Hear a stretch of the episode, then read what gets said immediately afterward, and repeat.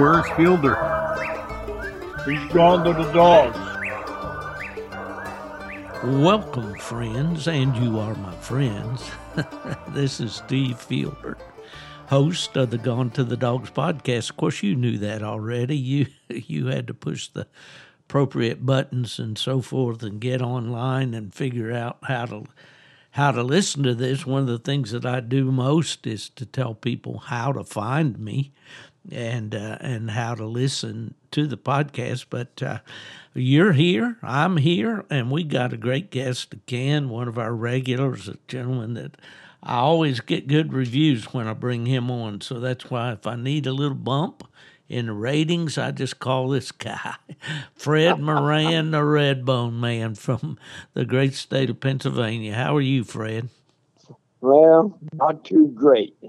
I, I don't know if it's just bad weather. Well, it ain't bad. It's just hot, and it's got me down the dumps. I'm, mm. I missed a couple nights this week. Just too darn hot to go. And I imagine quite a few other coon hunters. Jason Martin hunts every darn night of the week. He hunts seven nights a week. And I'll bet he's missed a couple nights also. He calls me about every other day, tells me how many possums and coons he treed and all that stuff. You mean he yeah. Uh, admits up admits treeing the possum? No, he don't admit it. I'm just saying. well, you know, there's an old country song that says it's too hot for to fish, and it's too hot for golf, and it's too cold at home. Now that's a sad song, isn't it? Yeah, I I, re, I was just singing a verse of that not too long ago to a guy. I says, "It's even too hot to fish." That's says, right. That's right. Uh, well, that's my fam. My family left today for the beach. They'll be gone a week. My uh, son, his wife, and the kids, and some of their other relatives, and uh, they'll be down there for about eight, nine days. I I got two houses to myself uh, where I live in his house, and uh, he's got a hot tub at his place. I might as well just Uh-oh. go over there and spend the whole day. Oh. okay, uh, well, we're not going to go into that. But I'm not going to ask you whether you're going to have company no, or not. It'll be, it, it's a terrible way. It's, it'll be solo. okay. Well, you know, it is a terribly hot time of year, uh, summertime. Is when I lived in Michigan, it got really hot up there in the summer. Uh, you wouldn't think it being that far north, but it did get very, very hot. But I, you know, I was younger and I hunted every night that I could, you know, and I'd come in my clothes, I could wring them out, you know, they'd be so wet with sweat. But uh, man, I, I, I just don't do it anymore, friend. I tell you, especially where I live now. Ella and I went on a trip up to New Jersey. We were on the other st- side of your state. In fact, went up through Philadelphia, coming and going. I wouldn't recommend that to anybody, really. Uh, uh, I got a good friend that's 50 miles from uh, Philly in uh, Williamstown, New Jersey, Timmy okay. Bruin. Is and, he a coon uh, hunter up there? Oh yeah, big time coon hunter. His his boy won a lot of big hunts, Redbone Days, and a few others. Uh, they bought a lot of dogs off me through the years. in fact, probably, uh, I think the first dog I sold him, I'd say, was a good fifty years ago, and he got it killed. He paid big money for it. He got it killed, I think, the very first night he had it. Mm. Out there, he complains there's too many roads. He said you can't get away from the roads. So. Well, I imagine that's true, but I was very surprised. Okay, the reason we went up is. Uh, you know, Ella and I were high school sweethearts. I've told the story many times. We didn't see each other for probably 35 years. Uh, then later on in life, we each were single and we uh, got back together, and one thing led to the the other, and and she's you know uh, Mrs. Fielder, but she has a daughter that lives in Hackettstown, New Jersey. And uh, we went up there to see the granddaughter graduate from high school. She's done a great job. She's a smart gal, beautiful child, and she's going to Rutgers University this fall. So she's got her life pretty well planned out. But we went up there, and I've been up to Jersey a couple times before, and people would be surprised to be as close to New York City or Newark or whatever, and those population centers. There's really some rural areas in New Jersey that are really beautiful. There's mountain ridges He- and He valleys. and- complains that there ain't enough rural area around his place. I I introduced him. My priest is uh, from New Jersey, and he Mhm. was a farm boy. Yeah. And they have an 800 acre farm that's still in the family. Oh, I man. says, and I took Tim over there and introduced him. He and Father Bump, B U M P.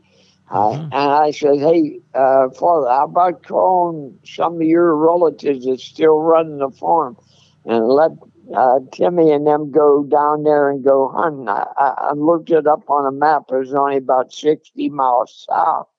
And he got him permission to go, but Tim never took advantage of it, to my knowledge. Uh, I'd be down there every night, probably hunting uh, at only 60 mile. I think still that, that's a good way, but it ain't too far for a coon hunter. And uh, uh, absolutely not. I have to drive at least that far uh, that here in Florida if I go. When I go coon hunting, sometimes it's it's nearly twice that far. So I've been hey, I've been in several states where the guys have. Well, uh, Tommy Gorm in Alexandria, Virginia. hmm Uh, he's bought dogs off me for 50 years at least. And I, I went down his place one time. I said, I definitely would quit if I lived here. I said, you got to drive 40 miles to get out of town. I says, and it is bumper to bumper for 40 miles, all from Washington, D.C. traffic. And You know that "Oh, kind of takes you out of the mood. I Yeah, I've got it- a good buddy, uh, Mac Britt, that lives south of me in Ruskin, Florida, and he and I meet down near a little town called Parrish, and and all. But and we get out in the country, and it's decent hunting, not great, but decent. But going down the Interstate 75 uh, toward around Tampa, or going down U.S. Highway 19 to St. Pete and across the Skyway Bridge and all that, it gets you out of the mood to going coon Yeah. hunting. Yeah, you wore out before you get there. Y- Yeah, for like it- sure. you know, when I like it- lived for 22 or 3 years, when I had 30 different drops I could make within 10 miles of my house. uh, you know, so it's a big like I difference. there. tell Timmy, I says I would never, or not Timmy, but Tommy Gorm. I said I would never continue coon hunting if I lived in a place like this, uh, getting out of traffic, especially in the winter when it's dark at five o'clock. And I, li- I like to get in the woods as soon as I could. I go, I turn loose a lot of times when it's just not completely dark. Uh, people don't think you catch coons, but you catch coons. That's one And, thing I uh, always enjoyed going to my grandmother's in Tennessee. You basically could turn the dog Is loose from still down there where you where you told me in uh, in the area you were raised? Well, actually, my grandmother passed several years ago, uh, but my Uh-huh. my uh, cousin, my first cousin, owns that farm now and uh, lives there with her uh, husband Eddie, and uh, they raised two children there, and now they have a granddaughter. Uh, but uh, yeah, uh, the farm is still uh, technically in my family, although it belongs to my cousin, and. Um, you know, yeah, you can still. They built Interstate 40 Where'd through you tell me you were? Sis? That was just west of Nashville, Tennessee, a town was called Dickson. town? Dickson, Yeah, yeah. yeah, I know a guy named Wayne Plant lives down in that I area, you. hmm and uh, you're talking about uh, they were just building a highway, Interstate 70. They were building it, and I was in high school, and I was coon hunting it. Mm-hmm. And the watchman, they had a watchman there, and he used to let me park anywhere I wanted. I'd park in the middle of Route 70 because, of course, there's no traffic whatsoever. All right. And I hunted, there was a creek on the lower side. I used to tree a coon by the dozen in Uh, there. that'd be perfect, wouldn't it? There's still probably a lot of coon there, but you can't hunt Yeah. now.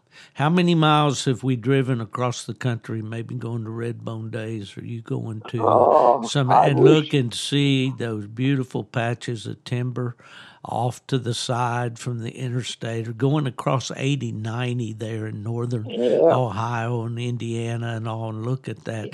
And I'd say, man, I'd love to turn a dog loose in there, but you can't do it. Because even if you had permission, you'd be foolish to. I still have a picture of one I caught in the middle of 70. The dog's caught in a creek. It had a paw missing, an ear missing, half a tail. I, I thought, boy, if he could talk, he'd tell some stories. They called him lucky, I guess. Well, he wasn't too lucky that night. But uh, yeah. I I did some good hunting there, and uh, if I, uh, only well, even if you hunt at three in the morning when there's hardly any traffic, it only takes one car. Just like a guy told me one day, he said, "Fred, I was hunting at." He said, "An old dirt road way out in the country." He says, "Probably one car a night comes, and that car come and got my dog."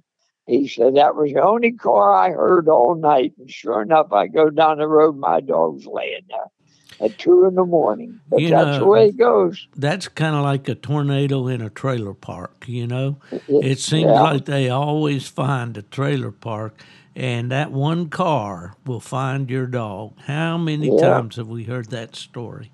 It, it's I lost crazy. enough lately in the last couple of years, especially this year. Two of them took cars, and they were nice dogs. Something I would have kept for a good while. And uh, but I'm down to only two dogs right now, and believe it or not, one's a walker dog. But uh, Oh, and he ain't goodness. a bad dog. Uh, You I know, got him off a friend of an- There, let me interrupt you just a second. Go there ahead. must be an epidemic, a pandemic sweeping the country. I just um, recorded uh, with a father ton, uh, father son team from Alabama that will be uh, on the week preceding this podcast. Uh, Jamie and Trey Perrin, and uh, Jamie is a dyed in the wool black and tan man. I mean, has had them for years and years and loves a black dog better than anything. But what is he doing? He's hunting a walker dog right now. so I don't know what's going on. It must be a pandemic. Well, I didn't fall in love with no walkers, and I had I've owned two that I could think of was better than this dog. But for what I got him for, he's a pretty good dog, and I, I won't have no trouble getting rid of him. Uh, and they got rid of him for one reason: he was noisy, and Mm. I can't stand that. You mean it noisy on the ground when you turn him loose or in the kennel? In a no, no, in the in the kennel. Okay. Yeah. And in the daytime, if he sees you, he starts barking. Now, nighttime, he don't bark. hmm But in the daytime, well, naturally, I did like most coon hunters. You either use a no bark or a shocker on him. Well, I put a shocker on him. Yeah. I run enough fire through him to light your house for a year. And it, it, it helped a lot, but it didn't help like I thought it should. Mm. Believe it or not, I started toning the dog, Mhm. and I never had a shock him after. I just toned him one time. He goes in the kennel, and that's the end of it. Uh, he Well, listens to You tone know better that anything. yeah, that triggers the memory of that bad experience with the dog. Now, this is Steve Fielder talking. You won't find this in any training manual, probably, and it may not be accurate. but this is what I believe. You know, once you uh, have uh, actually, uh, I can't even think of the word I want to use. The dog has experienced that e collar uh, situation. Then he'll associate that tone with that experience, and you don't even have to administer the. Uh, If they got any brains, that's usually the way it is. Yes. And that tone has been a remarkable uh, factor in training dogs. And, uh, you know, and I kind of got onto that a little bit years ago when I talked with a fellow named Archie Doré from Louisiana. And he talked to me about how little uh, stimulus he used on a Tritronics collar to get a dog's attention to to stop him in a deer race. He said, "You don't have to light him up. You just need to get his attention." And if and you can do that with just a little bit of uh, of electricity. Uh, I know what you and, mean. and and then that tone replaces that and and um, the tone's are an amazing thing. Uh, that's basically, um, I guess, why the registries require two different kinds of collars on uh, on dogs. Uh, you know, if you if you use a training collar that has that e collar capability, then you can't run that in the night hunt, and you act, and you can't tone the dog in the night hunt uh, that way. But uh, uh, anyway, I'm getting off on a rabbit path. But yeah, that tone's an amazing thing for a dog trainer. I remember when Larry Packy first bought his first shocker. I, and There I we said, go, folks. A Packy said, what- story. "Wh- What number are you on? He, I think it was nine. He said, on number nine. I said, don't you think you ought to start it all about half of that? He says, hey, it's a shock. He says, and I'm going to teach him I'm the boss. well, he did break the dog, but uh, Yeah. that dog sure got a joke. I'll tell you that. Well, Uh, my he's a- friend uh, Heath Hyatt, uh, I, I started Heath on his podcast journey by having him on on uh, podcast with me, and he has his own podcast now. But he's a dog trainer, and he talks about how just using that button a little, just like your irritation, just like somebody's pecking you on the shoulder.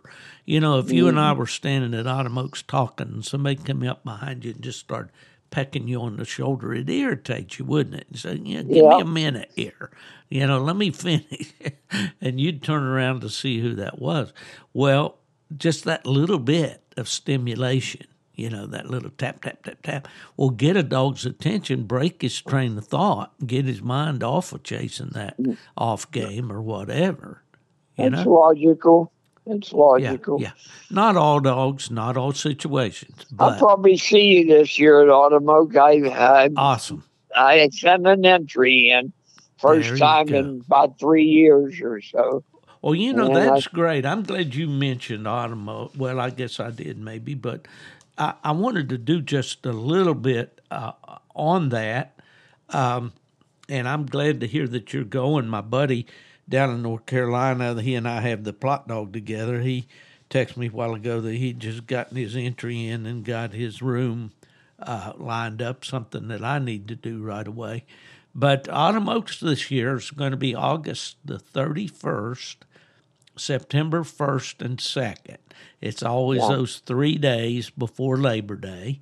And it'll be there on Salisbury Road, Sals, yeah, Salisbury Road in Richmond, Indiana.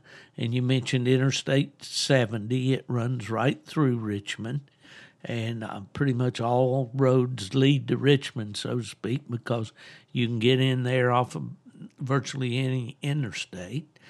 It's about, for those of you who may not know, it's about uh, a little closer to Dayton, Ohio than it is to Indianapolis, Indiana, but it's in between those two, right on the Ohio Indiana line.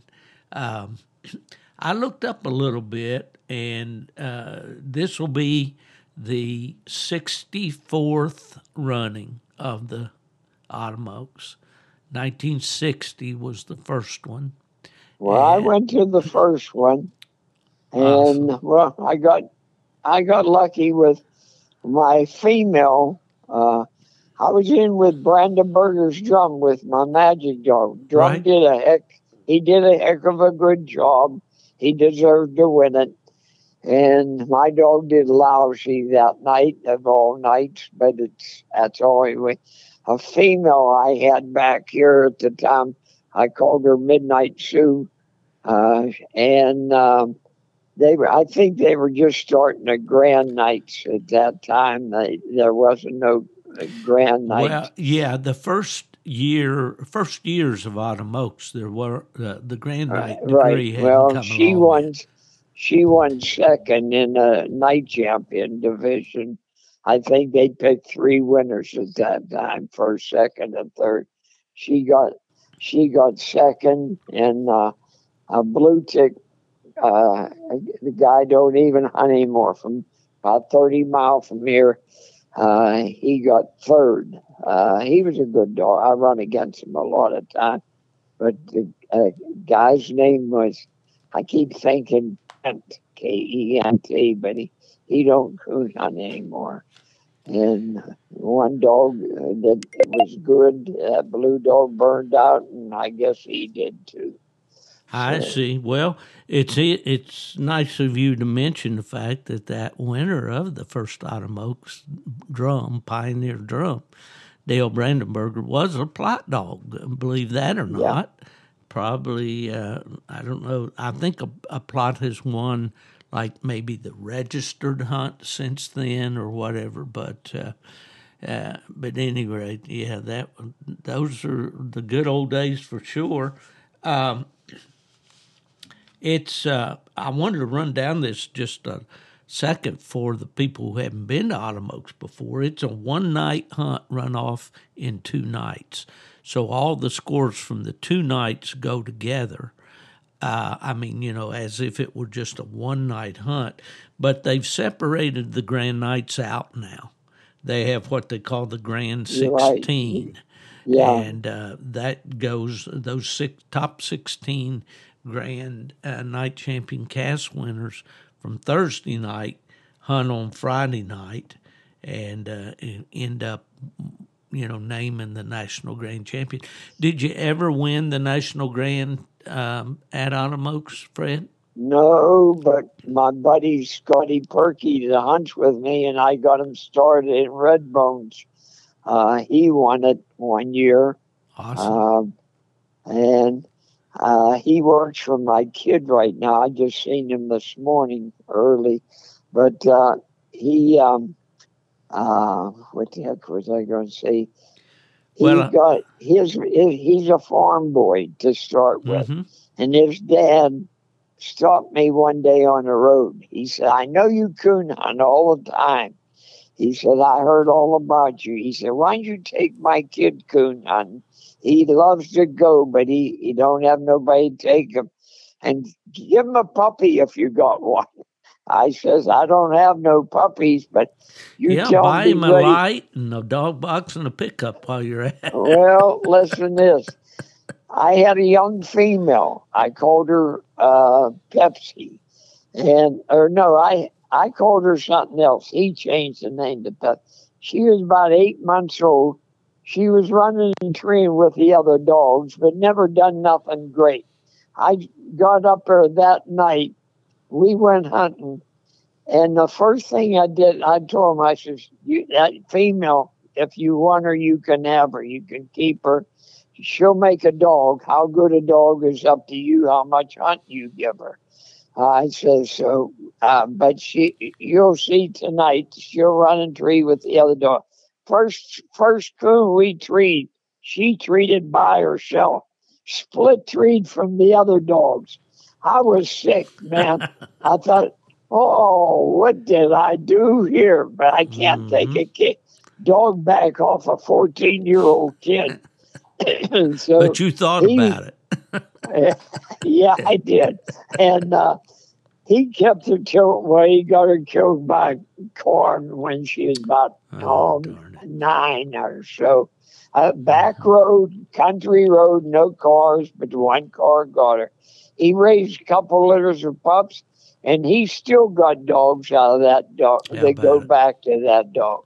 Yeah. So he done quite well, and like I say, he won that uh, uh, dog box and everything else at the uh, uh, Grand Sixteen, and that Yeah. he didn't. He didn't win it.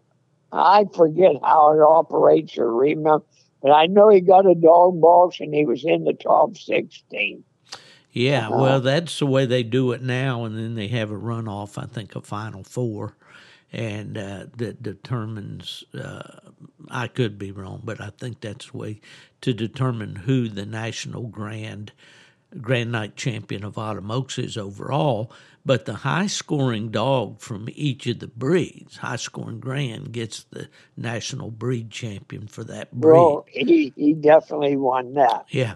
Well, it's good to see the red bones. I think they're kind of making a resurgence because Hey, uh, uh, that that red dog, that red dog that just made Grand Night and everything else at seven months old. That's Mm. fantastic. oh, I think absolutely it is. you ain't going to do that very often, no, and and I'm I'm glad it's a red dog. we had when we first got this Plott pup, and he showed out a little bit to start, and we did get.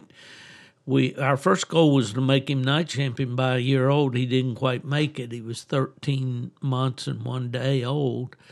And that, then we thought, well, maybe we can make him grand by the time he's two. Well, he's just turning 21 months old, and he's only got two wins toward Grand Night. So he's going to have Oh. to step up the program. I don't think he's going to make it by the time he's I- two. I made I made of him. I'm going to toot my own horn.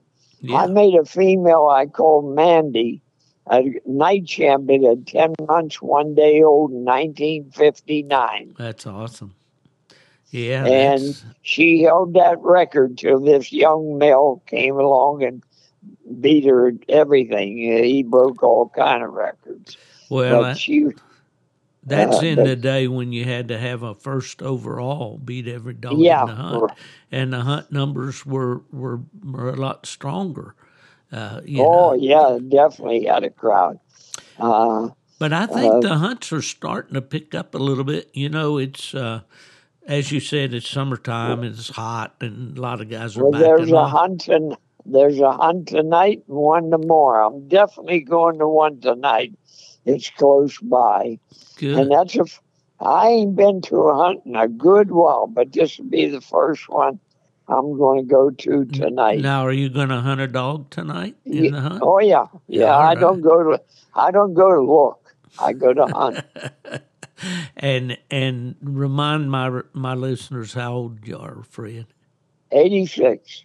86 guys it is july it is hot. It is pennsylvania in the hills. And 86 year old fred moran's out there hunting your hunting a dog in a night hunt tonight. What is your excuse right? That's great fred. That's great. I'm, I'm glad to see you still enjoying it. And uh, you know uh, I think a lot about um, the fact that I can't do the sport the way I used to. And I think any, but do you I think about that at all? I always says when some, everybody remarks how good I go through the woods. Well, I don't anymore. I've slowed down a lot, and I, I told a guy one time. He said, "Man, you could fly through the woods," and I was probably in my fifties or sixties. He, I said, when somebody beats me to a tree, I'm going to hang it up and quit. Well, a lot of guys have beat me to the tree since then, but I'm going to keep on trying. Sometimes those words spoken when when that body's still strong and all come back to life. It's in the mind, but it ain't Yeah. in the body. Well, you know, that is a very sobering thing to think that there will a time come for all of us, everybody under the sound of our voices today, will reach a point at some time, if they live long enough, that they'll have to say, I just, you know, can't do this anymore. And I'm talking about competition hunting. Now, I think most anybody, I, uh, a guy that, that, uh, always inspires me too is uh, Winston Aaron down in Mississippi. He's just turned 90 years old and he's still hunting. You know, I don't know if he goes to night I'll hunts tell you anymore. two two guys. You, I'm sure you might know one of them. Harold Edwards from Alabama, Yes. uh, Mhm. Birmingham, Alabama, Bessemer, Alabama. He's 91. He tells me he still hunts three nights a week, but Yeah. he's got property leased and he hunts off of a four wheeler all Right. the time. But even though he's still out there three nights a week. Yeah, that's amazing. Yeah. And there used to be a guy, well, he's gone now, Harry Spots in Shelbyville, Tennessee. He he won. He's placed in the ACHA World Hunt when it was a real World Hunt, in my opinion. Yeah. And he placed a couple dogs. I had it with him. He had a big Chrysler car. He'd throw them dogs in the back seat, and off he'd go. And Mm. he was he was in his uh, late seventies when I hunted with him, and he he liked to hunt. He'd go darn near every night. He was in the horse business and that down there, and uh, Howard Ford used to kid him. Moran's down your way deer hunting. He's probably sneaking on your property.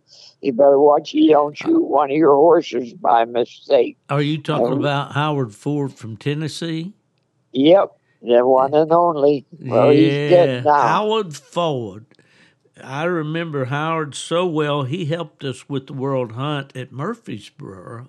Well, I'm sure he, he had a blue tick dog. yeah, that's all he kept. Blue yeah, ticks. Yeah, what a nice guy he was. And uh, He was a character. He- I'll tell you what, Oh, we played so many man, tricks funny on man. him. me and me and Chilser used to go down there. Deer season in Tennessee comes in three different times. Like the first season for two weeks, goes out for a week or maybe ten days, and comes back in for. We went down for all three weeks. I, we- I got a nice buck down there. In mhm. fact, uh, I won't say how many deer I've killed in my life, but it's the only one I ever got mounted. Uh, because Howard said, "Don't ever come back unless you get that deer mounted." he thought it was so good. I've killed better ones up here, but but Let- he is a good. Let me interrupt you real quick before I forget. That Go ahead. dog he had was called Harpeth River Joe, Yeah, right? yep. He he won uh, at St. Jude. He won a Ford truck with it. Uh, that was the first truck ever given away, and he won. He won a free lease on it for a whole year, and then if he wanted to buy it, he Right. could buy it, Right. and he ended up buying it. Well, let me let me tell you something real quick here. This young fellow that I hunt with now, Keston Jesse from Virginia, he says, Steve, I listen to the podcast and stuff, and I can't believe somebody will mention something and you know that person or you got you you remember that guy or you remember that dog's name or and I said, Keston, it's like this, you know, I'm old, number one. I've met a lot of people, number two, but these people make an impression on me. These are people that you know that are You memorable. don't forget. You, You don't, don't forget. forget people that you know that make a positive impression on you. And Howard Ford definitely was one of those people. But you go you ahead. know, when we were down there, he had a bad heart, and uh, he didn't show it or act it. But he told me, he says, Monday, well, we were leaving on Saturday. He says, Monday, I got to go to the hospital. They're going to draw blood and check my blood for a heart. And so he fell over while they were drawing the blood in the hospital room. Later, he told me. and I never heard this before. He did die from heart failure, but he had 17 stents in his body. I never heard of that My before. goodness. I'll That- tell you who, who him and Kerry Rooks are real good buddies. hmm They they were good friends.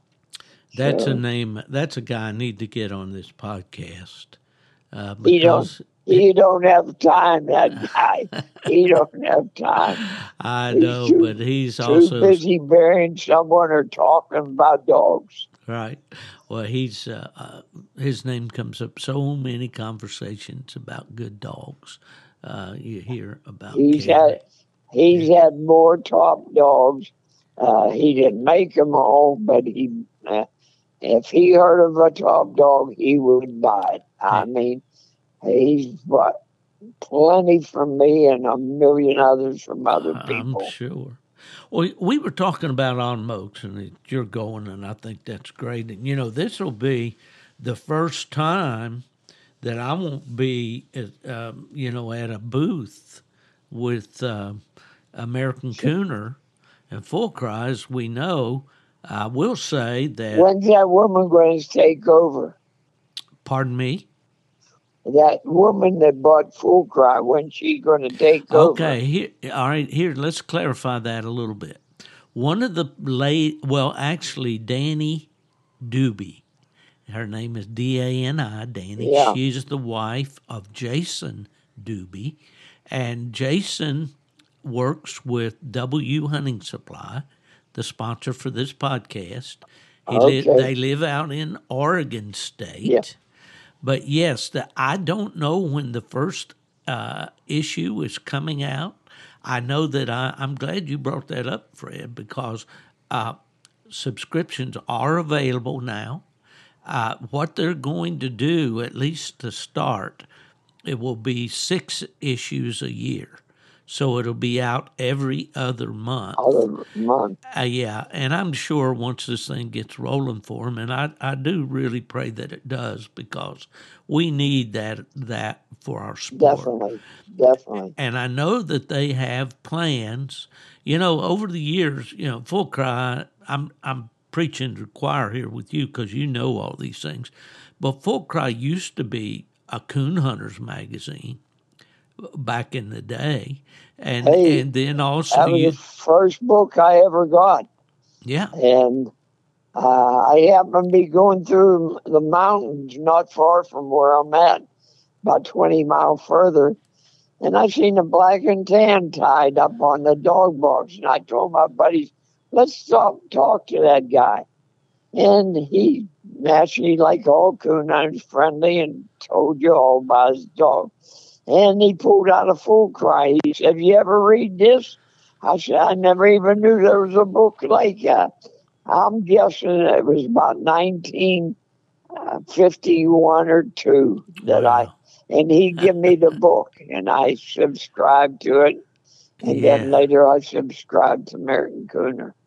And Well- I didn't even know it. George Slankard, uh, he did a more or less autobiography of himself uh, one time in one of his columns, and he was formerly from he worked at Westinghouse Air Brake, which is 20 miles from where I used to live. If I only knowed him then, I'd have took him hunting. And there, I know two hunters that worked at Westinghouse Air Brake. Uh, and I don't know if he bothered with dogs at all at that time. He later moved from uh, Pittsburgh area uh, down to Illinois and then started that American Cooner and that. Well, a little uh, bit of history for people that may not know those names that you're mentioning. Uh, the Walkers, uh, Howard, I think his name was ha- Howard, but his wife's name was Estelle Walker from Sedalia, Missouri, were the Yeah. ones that produced the full cry for so many years. And Mrs. Walker was such a personable person. If you sent an ad or a story or whatever, she'd send you a letter back, you know, or a, like a letter from home, you know, and tell you about how the garden was going and and all that. And they really built that business and that magazine, which was it was the largest. Or, or, she, yeah, definitely the largest. She, yeah. It used to be 246 pages. Yeah. be nothing. And then later uh, on, a guy named Seth Galt bought it and right. operated it for several years. And then Terry Walker bought it from Seth Galt. No, you missed one guy, George Slankard. No, no, that's American Cooner. George yeah, Slankard did not uh, own the full cry. No, no. Oh, I, I thought you were talking, including both of them. Yeah, yeah. Okay. okay. Yeah. Now, the American Cooner, somewhere back along the way, merged with Mountain Music, which was Eddie right. Ross's magazine. He, he bought Eddie Ross out, and uh, Eddie, well, he was hang it up anyhow. He had too many irons in the fire about other things. Eddie was a hell of a guy. Him and I got along good. He used to take me to Mississippi with him for two weeks and would coon out with T.C. Jones. Then we started every year. We started a get together. Uh, TC invite all his blue tick friends. I'd bring five or six red bone men down there and would hunt. Would get some old farm hand to do all our cooking, clean up, and everything else. He bought us. We uh, rented some kind of old shack out in Holly Bluff, Mississippi. I got you. And we, we'd kill 30, 40 coon a night. We'd split up, you know, three guys go here, three guys. We had some damn good times down there.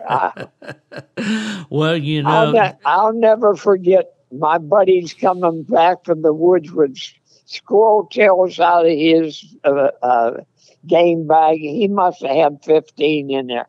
And the game warden pulled up. And he's talking to TC out in the field. And he says, All these guys got licenses, don't they? TC says, Oh, yeah, they're all like, none of us bought the license. We just went down there and hunted. But those were the yeah. days.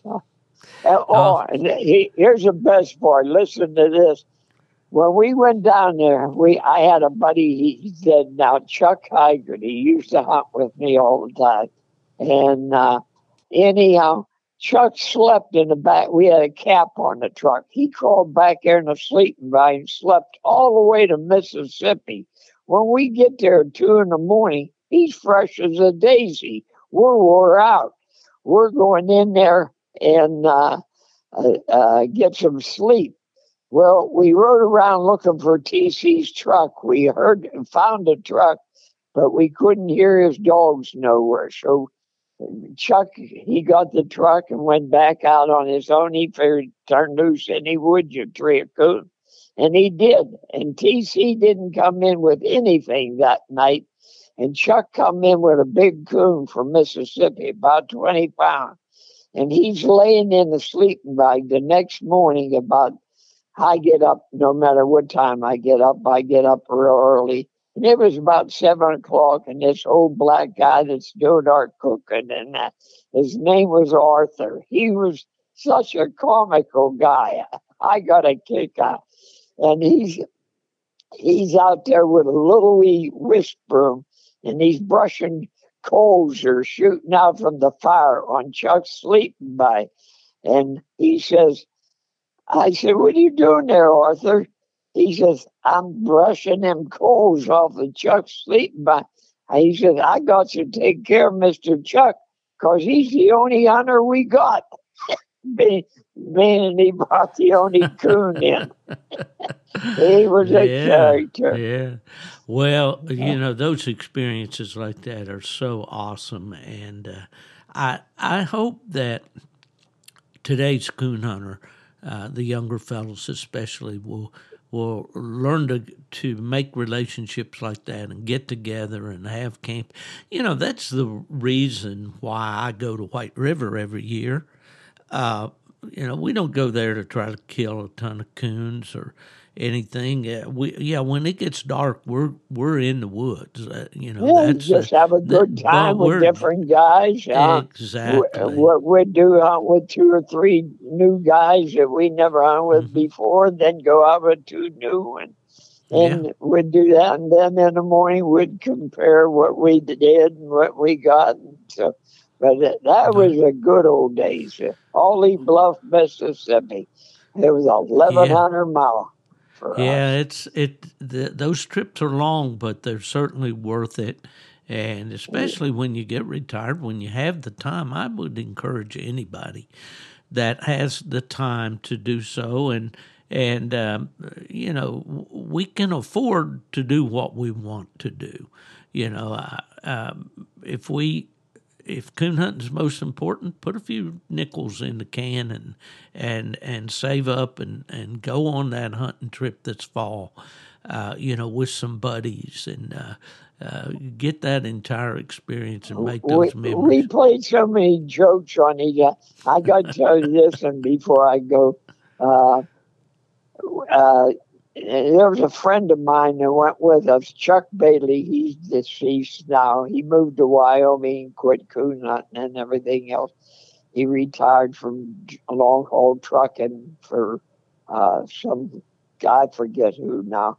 But anyhow, he always wore, not because his name was Bailey, he always wore them Bailey cowboy hats. And they're expensive. They're one of the better hats. Well, we're out squirrel hunting one day. TC had a real good squirrel dog, and we all used him. I later bought him off at TC. I think we killed 57 squirrel with him in four days. And um. Uh, anyhow, we had a bad day. We went out and we didn't see nothing. He, he says, Hey, Moran, throw your head up. Let me see if I can hit it. I had just an old cheap two dollar hat on. I don't know what kind of one. He shot at it. I don't even remember if he hit it or not, but it came down on the ground. I said, throw yours up. Let me get a shot at it. He threw that good fancy Bailey hat up. I had an automatic. I emptied the gun, and when it came down on the ground, I finished emptying the gun. Uh, he's chasing me up the road because I ruined his hat. He said, and uh, the other guy that was with us, Jack Cottrell, he says, Them guys are nuts. And we get back, and Chuck goes into the camp where old Arthur's in there cleaning up and that. He says, Arthur, look at this. I was walking up the road, and someone ambushed me out of the woods and look how they shot up my hat. They almost got my head. And old Arthur, serious as could be, he just looked at it and he shook his head and he said, Mr. Chuck, I, I sure would get to law after that man. uh, it was so comical. Uh, we he was buying that time. story, huh? Yeah. Oh, we had some good times down there. Well, you but, always will, and uh, when you get together with a group of coon hunters, that's for sure. Uh, back to talking just a little bit about those magazines. Uh, you know, Eddie Ross had the Mountain Music, and then that was purchased, I guess, by George Slankard because they incorporated them both into the one magazine and right. and George owned the American Cooner for many years. Uh, he and Fred Miller didn't get along. They didn't right, particularly right. like each other. Fred being the president of the United Kennel Club, and I think that all stemmed mainly over the effort to try to create a national coon hunters association. And uh-huh. I guess they had a meeting at Autumn Oaks, and they couldn't decide who was going to run it was George going to run it or Fred going to run it? And they were both strong personalities, you know, and and so uh, anyway, uh, all of that. I remember George Slankard. Uh, in fact, George Slankard called me one day. I was living in Michigan, working at UKC. I'll never forget. I was on the deck, uh, grilling some some burgers or steaks or whatever, for and uh, I got a call, and it was George Slankard, and I thought, well, George, why? It's interesting to hear you because I knew that American Cooner and Coonhound bloodlines were kind of you know competitors, you know, and all. And so I thought, well, now what? You know, I've always been kind of a skeptical person, uh, and I think you know, what's the backstory on this? You know, what what's the underlying thing going on here? So he says, well, I think you need to call the secretary of uh, American Kennel Club, AKC. Uh, they want to hire you uh, to run their coonhound program. Mm-hmm. And I thought to myself, why, if American Kennel Club wants to hire me, why are they not calling me? I always thought that yeah. George was trying to get me at odds with my boss, Fred. Uh-huh. and uh, you know, and so I didn't. I just kind of blew it off because I was quite happy at UKC at that time, and uh, and I just kind of blew it off. But I always wondered what George had, uh, you know, up in his mind. sleeve there on that deal. But you know, in later years, I remember seeing George. He would come like to Flora when uh, you know a lot of coonhound events are held in Flora, Illinois. In yeah. fact, the Plott people just had their Plott days there here back. Uh, couple, well, of course, he's weeks. close by to it also. Yeah, and he's very close there at Sesser, Illinois. But George came out. He got out of his car. He put some magazines on the hood of the car. He got back in the car. Sat there for about a no. He sat there. I'm going to say probably. I'll give him credit, maybe with an hour, and got out, put his magazines back the car, in the car, and drove away. so to say he he wasn't very much involved in the later years, and then of course when Terry Walker bought American Cooner, and then he bought Full Cry from Seth Galt, and he bought the Rabbit Hunter magazine, and he bought the Hunter's Horn at the Foxhound Registry, and uh, you know he got involved Terry was very, very much involved. Uh, bought coonhounds, had handlers out there handling these dogs and all. And uh, of course, a shout out to Terry Walker. I know that he is now uh, discontinued Full Cry and American Cooner magazines uh, and the Rabbit Hunter. Uh, one of the ladies at the office in in uh, Sesser there, Linda Scott, has purchased the hunter's horn and from Terry and will be operating it going forward. And. Terry is staying on for a couple of years, he says, to help with the transition and right, all. So right. that that magazine's going on. But as you mentioned there, uh, Jason and Dani Duby, uh, that are with the W Hunting Supply organization, uh, I think it should be noted that DU Supply is not the owner of Full Cry or not buying Full Cry. This is an enterprise that that the Dubys have uh, have taken on. Uh-huh. But um, that's spelled D U B Y, uh, and uh, great, great people. Uh, just fantastic people, and I really wish them well. Uh, right away, I I bought a subscription because uh, you know, I thought the the thought came to my mind at first when people got online and started complaining about Full Cry magazine and American Cooner magazine. Would they charge you for a, pers- uh, subscription? You know, I think it's. I imagine they're going to announce it in. Yeah. In I don't know the exact number, but it's going to be around thirty dollars. But I don't know okay. the exact number, uh, Fred. I uh, like I say, I still had probably a year to go on mine. I don't know. Mm. It hmm. don't matter to me. Well, but I'll send, I don't know what the arrangement. They want it. You can find them on Facebook, or I can get the number for you, and you can call them and see. And I'm sure they'll. I'll tell Patty. She does have Facebook yeah. all the time. Sure. Well, so anyway, I do. I just wanted folks to know that Full Cry is going to continue as a bi-monthly. Uh, it'll be out every other month, and they do plan a full. They're going to do uh, coonhounds competition, pleasure hunting. They're going to have a history section when they're going to go back Probably a little bit of everything.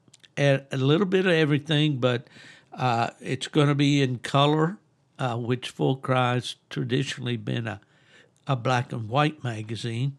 Uh, Right. And I know that they're going back into the vault, as we say, and getting some of the old stories like the O.L. Beckham stuff and all that. And they'll be republishing some of that. So it should be should be a lot of uh, interesting stuff in there.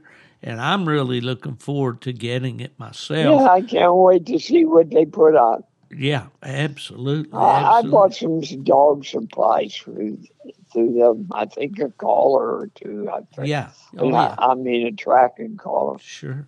Uh, Well, but uh, they they treated me okay. Oh, yeah. and, uh, They're good folks. They're I good. go I go along with all of them as far as that goes. Mrs. Wa- Walker was like a grandmother to everybody, Right. and and she knew how to treat people, and they treated her the same way. You know, that was uh, the American Redbone people, I believe it was, held Redbone Days in Sedalia. They did. I was there. Yeah, and that was the that was the occasion that I met Mark Zepp. Mark was there to interview with John Wick to go to work with Wick Outdoor Works, which he did and Uh-huh. worked with John for many years. But Mark was there. That's the first time I met the tall guy from Ohio. And- he's, he's been my house four or five times. Yeah, he and I have become really good friends over Good the years. honest guy. Good honest guy. Absolutely. And uh, one of the things that Mark has done to help with this podcast, as he had, has uh, provided some of his lifetime coon squallers. And we've been every week, we've been having a drawing on Facebook. A guy just was hunting with me last, either last night or night before. He says, uh, he says, uh, he heard me blow a squaller and so forth. Uh, I, I made the look. And he says, what kind of squaller you got? He said, I says, here, look at it. And, uh, he says, I got the same kind. I said, but I said, turn it all around and read it. He turned it around and on it it says Fred Moran, number five. And when I got that as a gift from Mark, I called him up. I says, I want to know why I ain't number one. and he says, Well, believe it or not, my mom's number one. I said, She don't coon hunt. he says, Well, family, man, family. Dad's number two. I knew probably, I didn't ask him all the way through, but I knew Harold Hoffmeister be That's- number three oh, yeah. uh, because that was his buddy and Oh, uh, yeah. best buddy. But at least I got recognition. I'm number, Absolutely. I'm number five. So, Well, the other sh- other day, a gentleman from down in Georgia, I'm going to know he lives in uh, Alabama on the at Phenix City. Uh, this Chuck Pudell, and he's been writing some really good stories on uh, on my uh, Facebook group called Coon Hunting Conversations. And he's a Redbone guy. He's a retired lieutenant colonel from the Army and uh, writes a lot of good stuff and all. Uh, but uh, I, I just got off on, oh, he was asking online about the Purina race and what were some of the dogs that had won it and why is it Purina not having that Purina competition anymore and yada yada yada. So I went back and he was asking for some old winners of that who who had won it in the past. Right. Of course, as a Redbone man, you know that the famous Amos dog, Roger Shables, won it uh, one year. And we presented that to him in Nashville, Tennessee. I remember that very well. But at any rate, uh, I pub, uh, posted some pictures from a book that UKC published for their 100th anniversary. Did you get one of those books, Fred? No, I don't it's called so. the Centennial. How long ago would it That have been? would have been in 1997. Fred Miller, uh, UKC was uh, founded in 1898. Well, I thought basically that the Centennial book would come You know out what? in Maybe I did. I I think I did get some. Was it called a Parade of Champions or something? Well, they started out with the Tournament of Champions and then went into the Purina race, but this was called The First 100 Years. And it's the centennial book for UKC uh, for the first 100 years. And they post, uh, published them in paperback, and they had several of those. And they had when they had the centennial celebration at the fairgrounds in Kalamazoo. Well, that was my last year at UKC, but Fred Miller had a few of those done in uh, leather bound, hardbound uh, copies, and uh, I I was uh, honored really because I got number. Uh, they were signed copies by Fred, and mine is number three. so I go. figured he probably kept number one, and I figured probably Sarah Jonas, who was with Fred, was Right. at UKC when Fred bought the business in 1973. I figure Sarah probably got copy number two, but I'm I was uh, honored to have that, and I do I, I have it here with my stuff. I don't know what uh, you know. It's going to make a big dumpster load one of these days when I'm gone for You know somebody to I get a. Uh, you know all that stuff. When I sold my house and moved up here, I called two different coon clubs. Told them come down to my house. I said take every trophy you want. You can have them use them for club hunts or whatever. And this is the God's truth.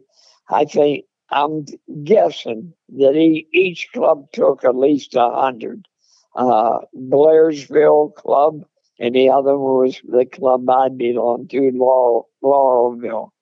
I threw 650 trophies in a dumpster. I wish I had that entry Wow, back that's all a at one time. One time, I could buy a Cadillac Eldorado. and go to town. Yeah, Yeah. that's right. Oh, well, Well, the good old days. The good old days. Well, Well, I, I tell you what, we're going to get together at Autumn Oaks and we'll do some more recording All while right, we're there, I'm sure. Uh, I wanted Ah. to just mention something before I let you go here about the podcast.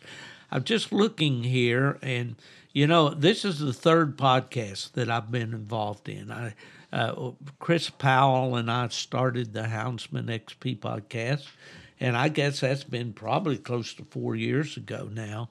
And uh, then I had the uh, idea to do this Nightlife Nation podcast and contacted Nick Gilliland, and he in, in turn wanted me to contact Brent Reeves. And we started the um, Nightlife Nation and did that for a while. And then um, at the request of uh, W Hunting Supply, uh, they asked me to come on their network, and I was a little. Uh, I didn't know if I wanted to tackle the thing by myself or not, but uh, it's worked out fairly well, and and we're going to be celebrating the 100th episode of this podcast. Uh, the date will be September the 27th. Uh, uh, no, no, no, no. Let me go back. The uh, the 100th episode will be on August the 28th. That's uh, just three days before Autumn Oaks.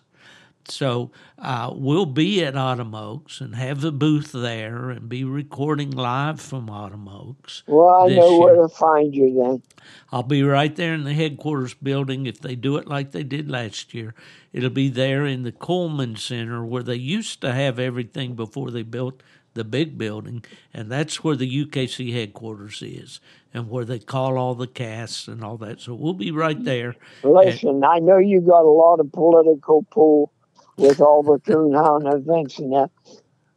I mean, to make Autumn Oaks the best there ever was, tell them plant some trees. That's Plant what they need there out more there in than anything.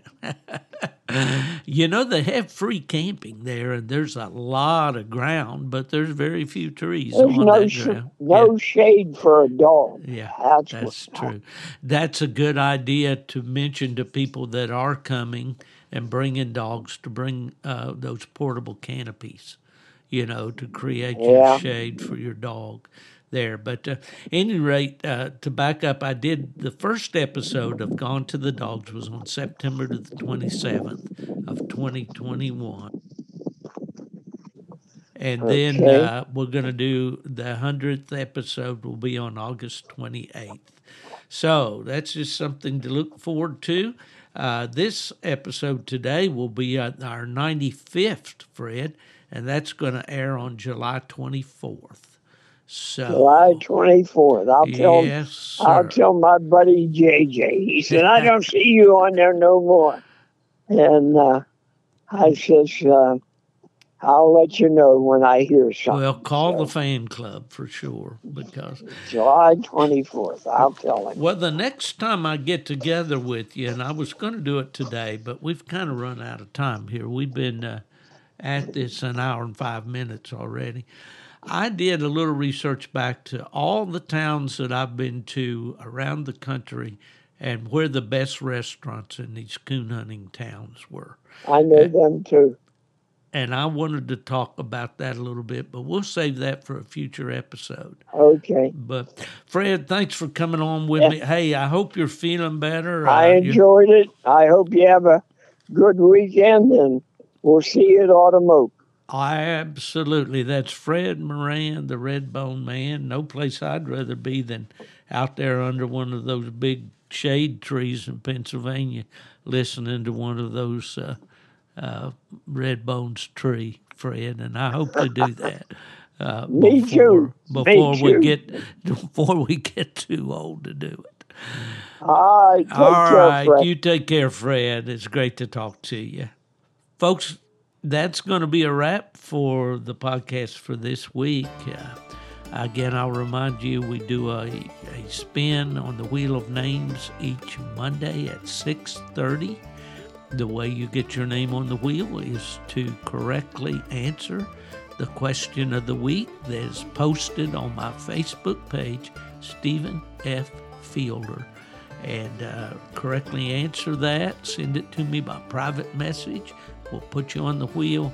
The winner gets a ZEP Lifetime Coon Squaller, a Gone to the Dog sticker, a W Supply lanyard, and uh, just look for that each Monday at 6.30. Folks, if anyone asks you, where's that old coon hunter? Well, I just tell them he's gone.